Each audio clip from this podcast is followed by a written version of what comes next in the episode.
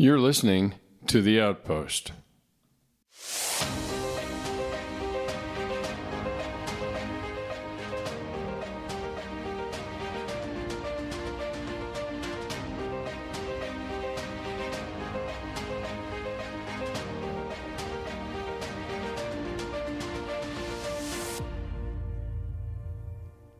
Welcome, everybody, to the first edition, the inaugural edition of the Outpost podcast. I'm Dr. Ray Mitsch, your host, and uh, here we are, season one, episode one, which is mildly depressing in some respects. I just finished up 142 episodes of the psych monologues, and all good things or all mediocre things have to come to an end. And uh, so here we are starting up a new podcast called The Outpost. And uh, I, I, what I want you all to understand is kind of the big picture as we get started here about what this is about and what we're trying to accomplish and, and those kinds of things. The Outpost is a podcast that, that is just like its predecessor. The predecessor was the psych monologues. And I think in in that last episode that I did, introducing where we were going, what we were doing, uh, was that we're going to be going from a monologue that's me basically um, pontificating about a variety of topics that i think were relevant to life and living and spiritual journey and all the things really that are also a part of the outpost but also um, moving to more of a dialogue. Now, again, think you've got to think with me a little bit about the the metaphor here, okay? Because uh, outpost is literally on the margin of where civilization is. It is not in the center of it.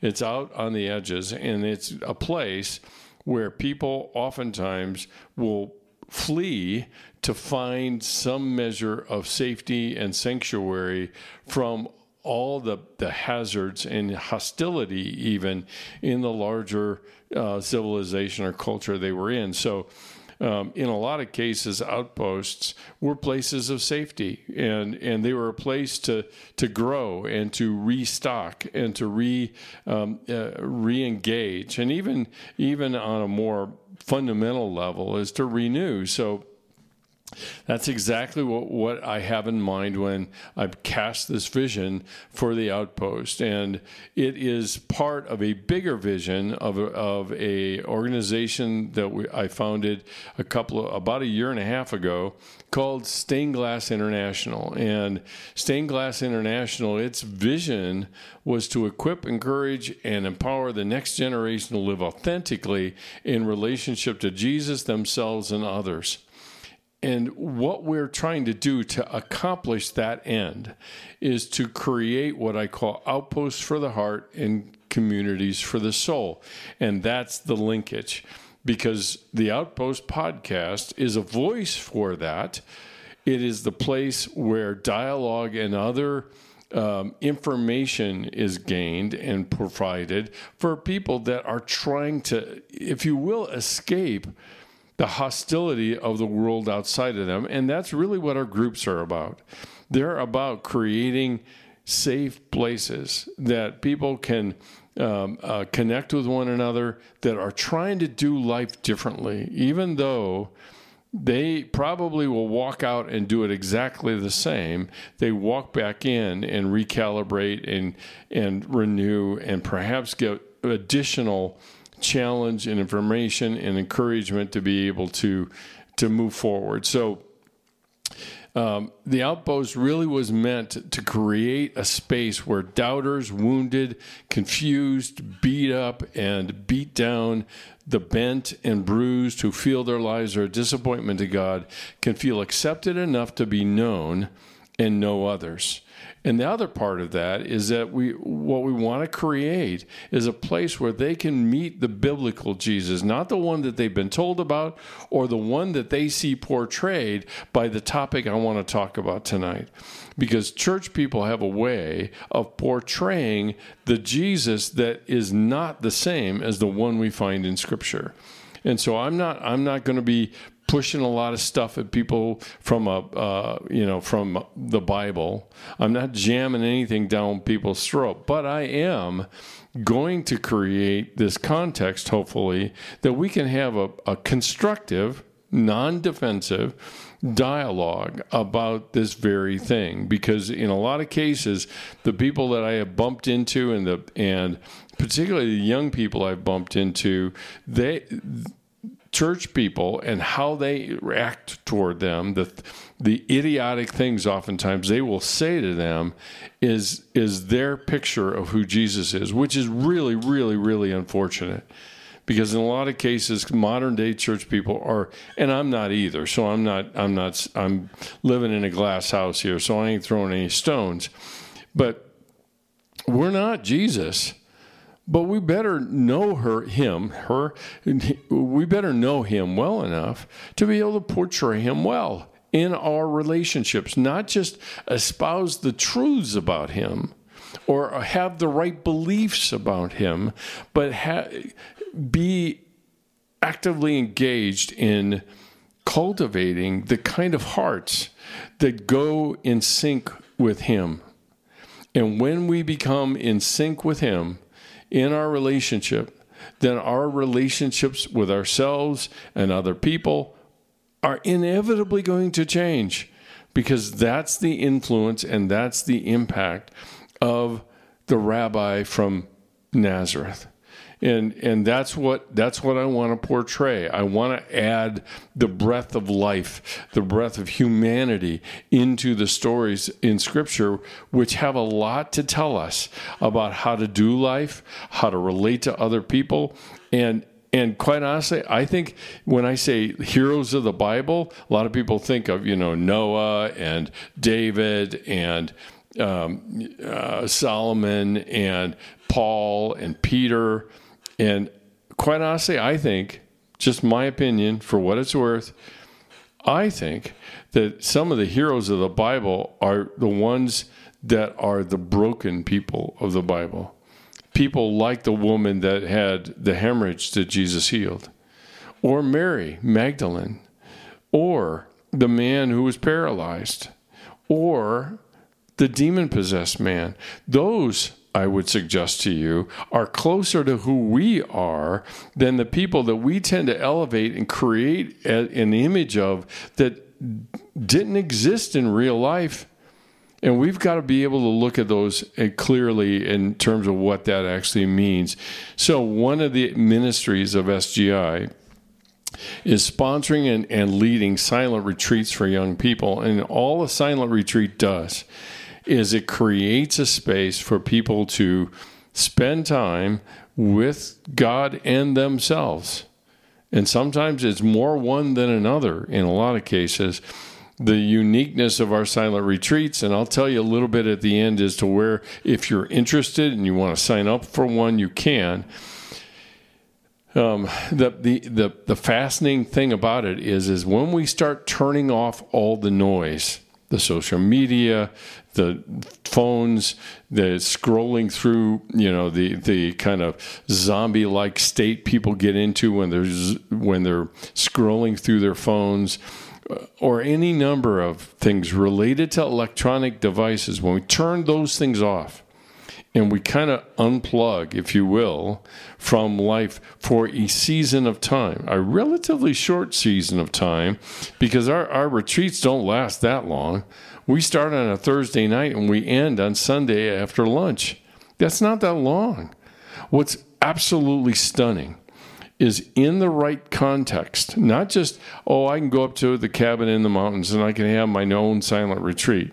Yeah, maybe.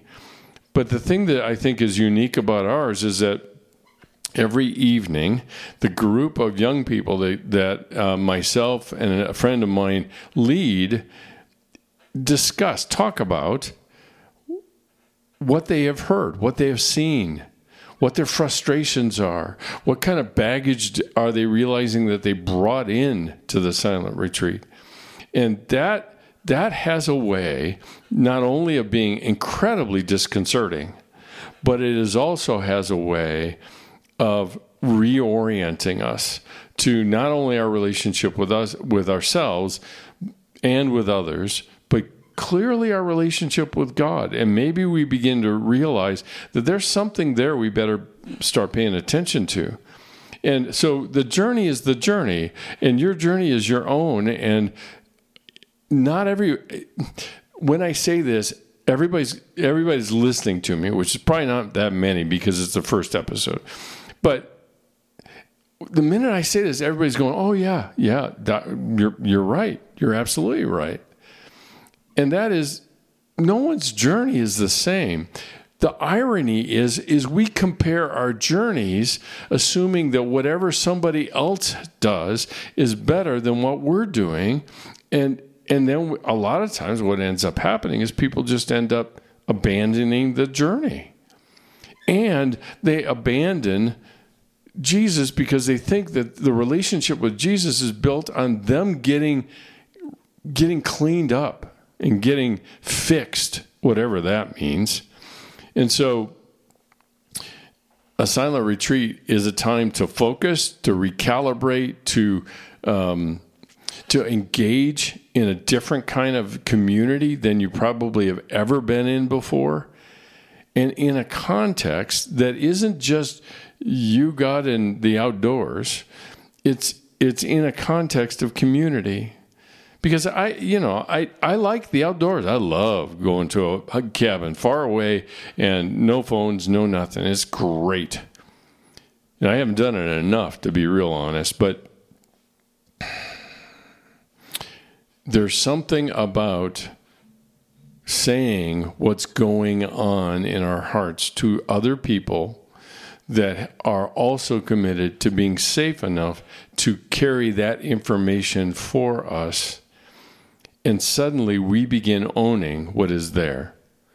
Because, see, the thing that, that I, I don't want you to miss is that the minute I say something is the minute I own something. And if I don't take the time to uh, reflect or explore the landscape of my own heart, then I end up talking to other people about past events, not current landscape. And with that, then I start to say, oh, yeah, I, I really do have this area of my life that is cordoned off, that is walled off, uh, that is condemned. And I, I don't even want to look at it. And I'm sure that if anybody else looks at it, they'll make the same conclusion I've made about it as well. So I, so I say all of that just to say, buyer beware, because you start moving in this direction, then the journey is not not one of I'm trying to get answers. The journey is one of a journey into trust. And we're not we're not real good at trust. We really aren't when it really comes right down to it. And I might add that we have lots and lots of evidence to point out that we that we don't we, we have good reason not to trust people. The problem is is that the only other alternative for us is to control everything. And this is something that I say, and I, I, I have said it many times, and anybody that's been in my classes or heard me speak, they they probably can guess where I'm heading with this, but the thing that I always say is control and trust cannot coexist. If I don't trust you, the only thing left for me is to control how you see me, how you think about me, and the conclusions you make about me. That, that, there's no there's no other alternative really and we may say well i'm not a controller i'm not one of those people but see we we have we have quite the repertoire of how we control people, right? What we show them, what we don't show them, the truth we say and the truth we don't say. See, all of those things are really manipulating and controlling the conclusion somebody else makes. And why are we so afraid of it? Part of it is because we've already made the conclusions. And and we don't want them to make the conclusions we have. And so you know, we, we, we want them to make the right ones, even though we don't agree with them anyway. I mean, it really, if it really came right down to it, somebody said to you, you know, I, I, I accept you the way you are, not, not the way you should be, because you're never going to be who you should be. So let's, let's kind of walk this journey together and we'll say, well, that's nice. That's nice. Um, but I, I'm not so sure that you really mean what you say and if you knew me the way I know me, you wouldn't like me. So I'm not I'm really not going to run that risk at all. So that's more of a big picture than maybe some people are asking for. I just want to help everybody kind of get on the same page and have an idea what what it is we're trying to accomplish here the big picture of SGI online is to build an online community that then can be branched out into uh, online groups initially, uh, groups of people that gather throughout the week, talk about life as it is, the challenges they face, the things that they're dealing with with one another, not to look for an answer, but to look for connection around that. And and that's that that that takes some effort to accomplish that because we would rather fix a problem than connect with a person. And and this is the emphasis of outposts for the heart is is this is about opening our hearts to one another. It's not about fixing problems. Now I, will be the first to say that when I open my heart to somebody, the chances of helping me begin to move in a direction that that makes changes is far greater than if I keep my heart closed, right? So there's there's all of that and there's a lot to this here i'd like to see eventually in time us move from online groups to in person groups and have them scattered everywhere, wherever they may be. That also means the bigger picture of SGI is to uh, develop, and there's material in, in, uh, in the, the waiting. Uh, for developing our leaders to lead those groups. It is not going to be just this random person that we just dump in there and say, lead the group we, we want people that understand what it means to cultivate the kind of community that will accomplish these things. And so there will be training for people that are a part of these groups, particularly the ones that are leading. And they're not really, in my mind, they're not leading, they're facilitating. Their job there is to encourage a con a connection of people in in that kind of small community to be able to live life together. And again if it is supporting one person who's going to counseling or if it's supporting another person to break an addiction or and, and they're using other resources to break that addiction not just the group because the group is not meant for that then we've got we that's exactly how we should be, right? and I would go so far as to say that we're probably this is kind of a step um, back to the future, if you will, because early, the early church that's exactly what early churches were was they were they were groups of people that wanted to hang on to the things they knew about Jesus and and God and they would share those things with one another and how hard their lives were. And a lot of times their their hard part of life isn't wasn't even comparable to to the kind of life we have. And and they would encourage one another, and obviously they pray for one another if that was appropriate. I would assume, and and check in on one another and all of that stuff. That's the life of community and and that's what we're we're trying to build with SGI uh, online. Like I said, initially online, and and to have it branch out into in person groups in a variety of places. So that's that's kind of the the picture, okay. And we'll I I, I have some end of program. Uh, things just to remind you about, uh, but um, let me get into this that I want to spend a little time talking about. I'm I'm slowly but surely running out of time, but one big question that I have for you, and and the question may not have occurred to you. Instead, it would have been, why do I always have to interact with these kind of people rather than why are there toxic Christians? that's the question. And and that's that's the thing that I think sometimes we we lose sight of because toxic Christians end up being the kind of people that are lightning rods for distorted ways of our understanding about Jesus and God. Really, when it comes right down to it. Ironically, it's not the people that are accepting and loving and grace offering and supportive that they're not. It's the people that are toxic and and so when I say why are there toxic Christians, I, you know, I, I I don't think this is really a very relevant question. Really, when it comes right down to it, it doesn't really matter why. No, we can we can really grind our gears on that one to say, well, why, and this is the causes, and so on and so forth. But if you were able to figure that out, what would come of it, other than you know our own sense of sanctimony that at least I'm not one of those. And that's why I say I'm not sure it's a very relevant question. I've had this happen so many times in counseling, and people look at me and say, So why am I like this? And it's like, while, while that sounds like a very relevant avenue to run down, it's a fairly irrelevant one because even if I could get an answer, that really doesn't help me with how I do life now.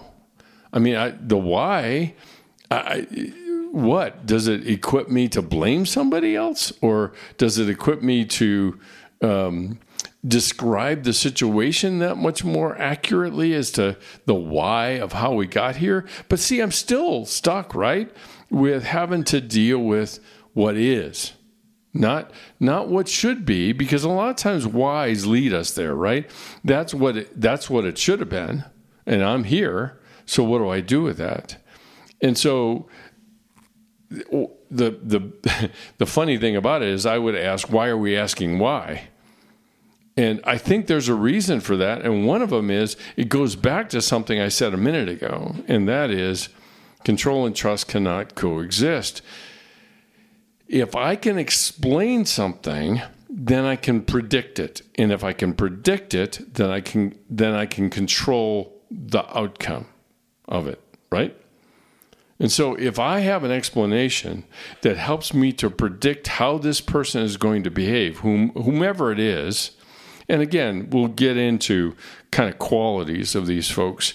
Hopefully that'll help you get some thinking on that. But if I can predict how that's going to go, then I can I can limit my exposure to these people.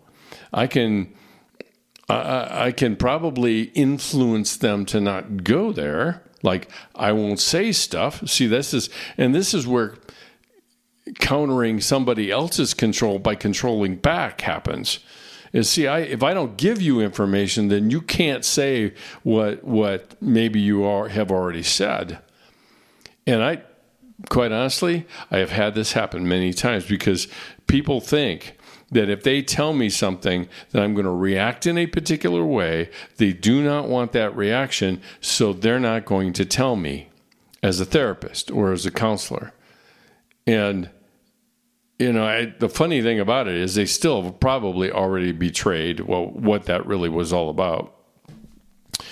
So ultimately, that whole picture of control by me on the other person to counter their attempt to control me is toxic for both of us. Now we've got two people, you know, literally poisoned here. So, two questions arise. One is, what makes somebody toxic?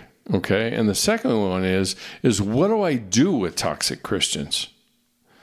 And I, you know, ultimately, I, I will say that the primary audience for this podcast are people who have been hurt and beat up and beat down by Christians and have ultimately taken that um, that impact and globalized it to the entire church, which is understandable.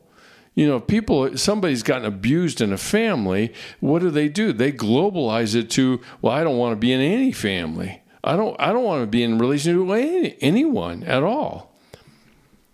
So, those of us who have committed ourselves to not do that, to act toxically, are dumped into the same basket as those who are responsible for such behavior.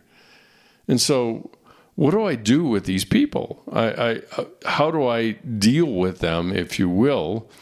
And I think ultimately we have to look at that which we have um, come to say, or some measure of control when it comes to toxic people in our lives, whether they're Christians or atheists or business people or teachers or doctors, whoever they are. And in a lot of cases, toxic people are not inherently toxic, they are toxic in that situation. And one of the things that, that comes up, I think, when we're talking about this whole thing is what makes someone toxic? And we answer how they make me feel. Okay? So somebody sticks their foot in their mouth and makes a, a, a really dumb statement. Now, when I say that, uh, that doesn't mean that they're not pointing out scripture for what I need to consider or anything like that.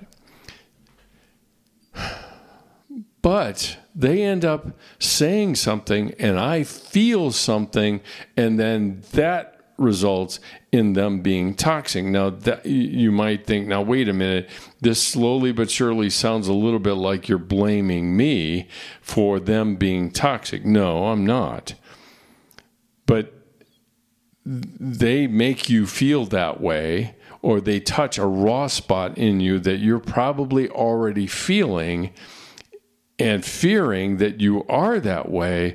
And now you have some very powerful confirmation from somebody that probably doesn't even know you very well. And, and you're feeling exposed and vulnerable and, and, and left all in the open. Right? It's another way of saying exposed, I suppose. So,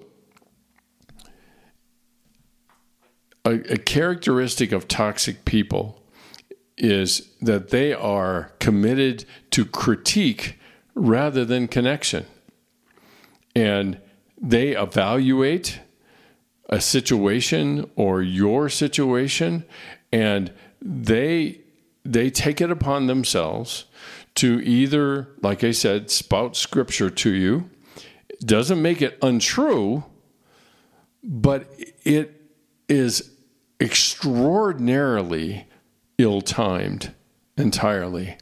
And see, the thing to keep in mind here is a truth that is ill timed feels like somebody is is has got a knife.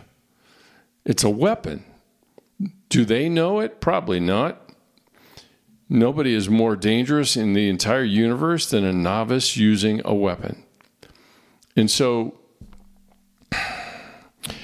they they are they are well intentioned. I, I, I, I'm not going to say that they aren't. They want to help. They want to say something that will be encouraging. The problem is, is that they have not invested enough in the connection with you to be able to re, real, realize. They're not able to realize what is fitting for you rather than this is fitting for everyone.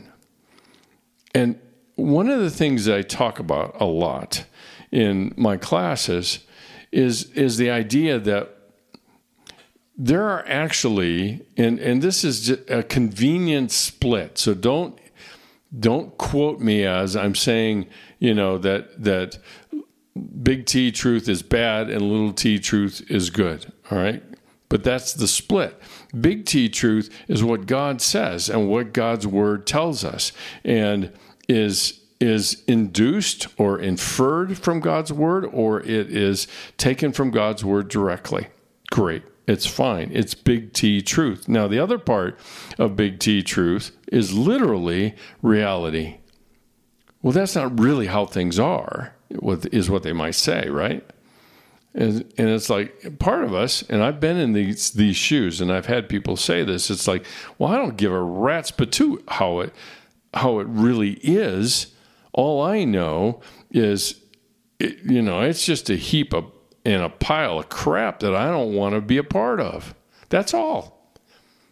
And they're not, they're unconcerned about that part of it. They're only concerned about providing uh, information like that and saying that information should make a difference to you and therefore you can shape up you can be encouraged you can get things underway and do things differently and there's a phrase I often say, hope springs eternal in the minds of idiots and fools. And I don't know which, which category they're in.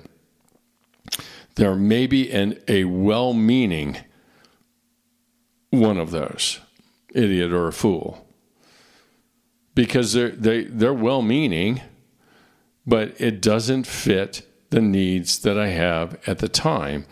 Probably one of the most profound um, characteristics that Jesus portrayed is he knew how to respond to people according to their need rather than according to what he needed to say. Could he have? Of course. He knew everything about them. He interacted with them completely. I, I mean, let me let me go back and and in the psych monologues I, did, I was starting to do a series. I'll probably pick it up here as well of the broken people of the Bible, and I talk a little bit about the woman who has the flow of blood or hemorrhage. Now, if we take that and we say Jesus is God incarnate, He's God embodied, He knows all of these things. And when somebody uh, creeps up in in the a crowd of people that are pressing in on him, and what does he say? Someone has touched me. Who's touched me? and Peter is scratching his head, going, "I have no idea what you're talking about. Do you see all the people here?" And when she is revealed, Jesus says to her, "Daughter," he he reinstitutes her into a family, daughter. What what do you desire? And and you have been healed. Your faith has healed you. It is well suited. He does not say, well, I know you have this hemorrhage of blood. I know that by touching me, it's all gone now, and and go on your way. But what does he do? Is he points to not her brokenness, but points to her desperate faith that that in a sense treated Jesus like an object. It's like I'm gonna I'm gonna rub this genie and I'm gonna get what I want rather than I don't want to have any relationship with him. And how often that's like us. It's like just give me the solution and I don't I don't really want I don't need the other kind of accoutrements of relationship with you, Jesus. And so they, they make us feel a particular way, and oftentimes they will prompt us to think a particular way, which leads into a much longer discussion, which I will probably pick up some other time about shame. Because we have already made shame filled conclusions about who we are not, yeah, about who we are. I'm just going to stop there. Because it's not about our behavior, it's about the very essence of who we are. And, and so, in a lot of cases, toxic people unwittingly uh, touch or kind of, uh, you know, it's a little bit like um, getting a, a blood draw okay and not not a blood draw from the veins in your arm but but um, you know if you've ever done it before is you you stick your finger and you put it on a, a, a what do they call those slides? You know, come it'll come to me eventually. Um, slides and then look at it under the microscope, right? And it's it's a prick. It's a prick uh, uh, of our finger, and the blood comes out and everything like that, right? That's exactly what what they tend to say, and it touches that same kind of place in us. And we have done, we have worked overtime to make that out of reach to everyone. And this one person, with the things that they say, touches it. And we howl, rightfully so. There's good reason for that. But that's part of what toxic people do. The issue isn't so much who they are as much as it is their how inappropriate their comments are according to our need. And if you want to be a person who portrays Jesus to other people, then you best figure out how do I connect with people where they are, not where they should be, and connect with them enough so that I can simply walk with them rather than constantly offering solutions because that's the other that's the other aspect of toxic people. They give us a solution to they tend to give us a very simple solution for a very complex problem very complex problem. And they, they they reduce it down. And then when they do what do we end up feeling? And we feel like we're failures we can't do anything right. What's wrong with us? How, how have I gotten to this place? I am, I, you know, I'm washed up. I, I shouldn't even bother anymore. See, that's that's the remarkable tape that runs, incredibly powerful, I might add. And then the other part that I want to mention that, that they tend to do as a result of some of this stuff is how they influence the conclusions I make about myself, which I've already said a little bit about is toxic people, toxic Christians in particular, tend to be so wed to thinking right, they know very little about affirming the, the importance of our hearts. I, and quite honestly, I just I just heard this today. I was in church. I was listening to a sermon, and I wrote in my notes.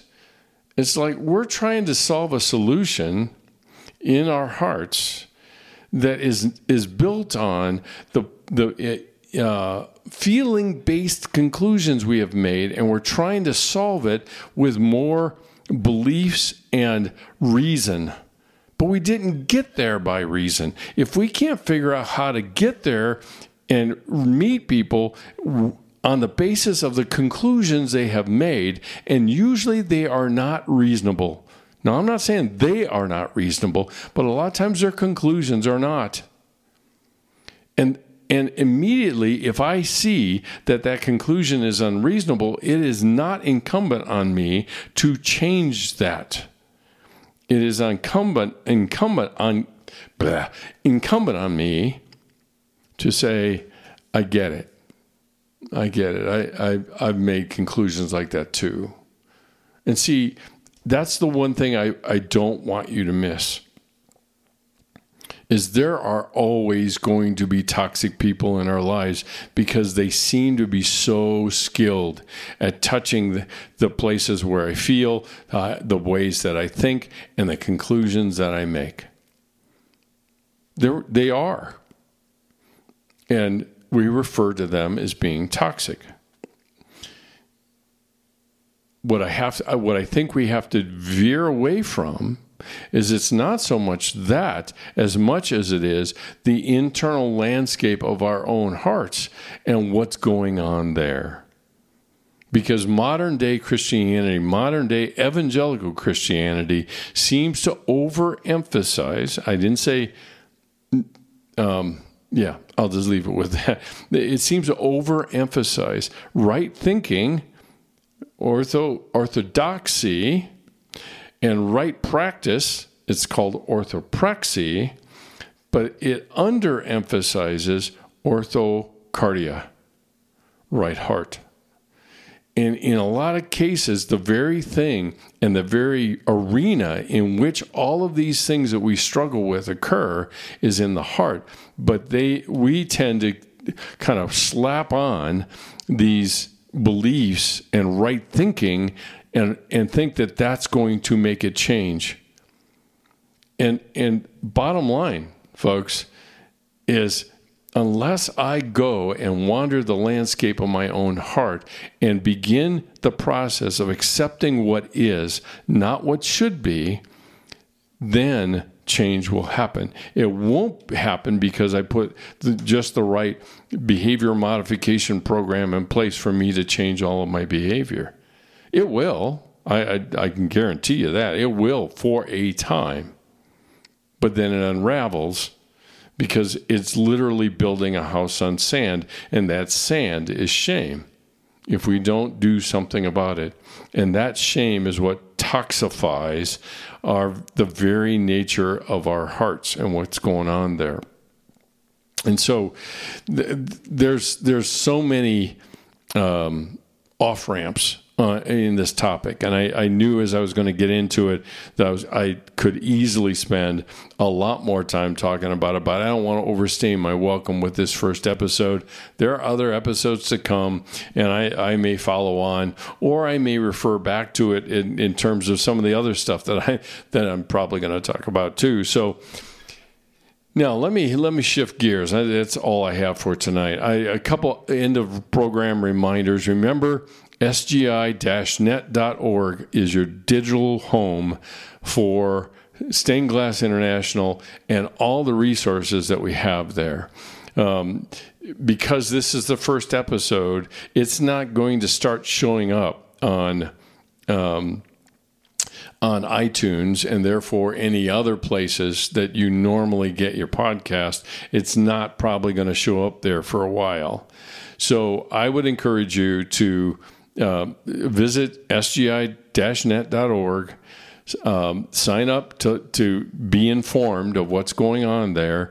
And if you're so inclined to support the things that we're doing, and, and there, there's membership opportunities there that are as little as $2 a month. That's less than a latte. And it would be ever so helpful for us because it is it's not cheap to run this kind of platform. It is not cheap to have all the necessary people involved to, to do it well and with excellence.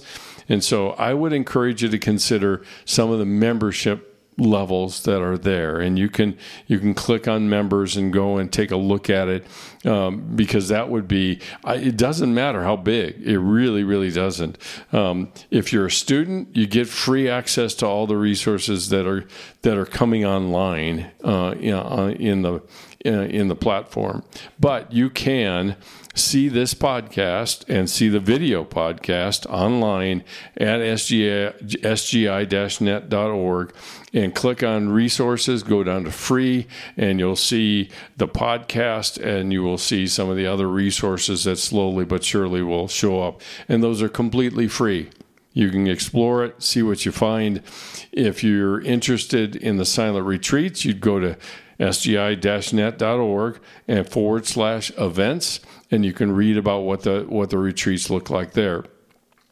The other thing you will find in, in the resources is if you're interested in um, supporting what we do and benefiting by a digital devotional, you will get it every week. It's about healthy relationships or setting new boundaries, and and they run in three. So every third one is about either what what do I need to know about Uh, you know dysfunctional relationships. How can i fix it is the next one. And then how do i maintain the changes i'm trying to make? And you will get that every week for a modest cost. Again the cost is is entirely devoted to supporting sgi and all that we're trying to accomplish here and building this community and building these communities, these outposts all over the place with people that can meet and do life together. So, Um, you can follow us on uh, the the three social media outlets that we're on Instagram. Uh, just type in uh, SG International and you'll find us there. At Facebook, right now it's still housed in mine, so it's ray.mitsch.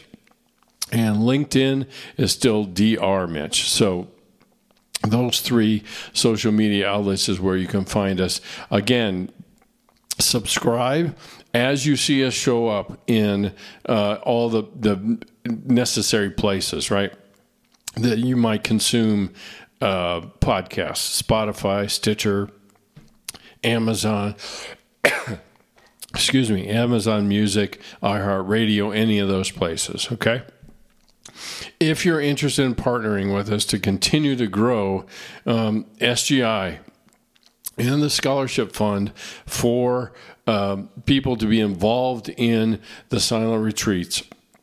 Um, you can do that under the donate button and choose how much you want to give us and help us get a monthly subscription or a month monthly donation is immensely helpful in helping us to kind of put all this thing together and get it away from the dock without sinking and all the all the things that are related to it. So check the website out see what's there and uh, see if there's value there. And if there is then a couple bucks a month or five bucks a month might might be in your budget and make happen to support something like this.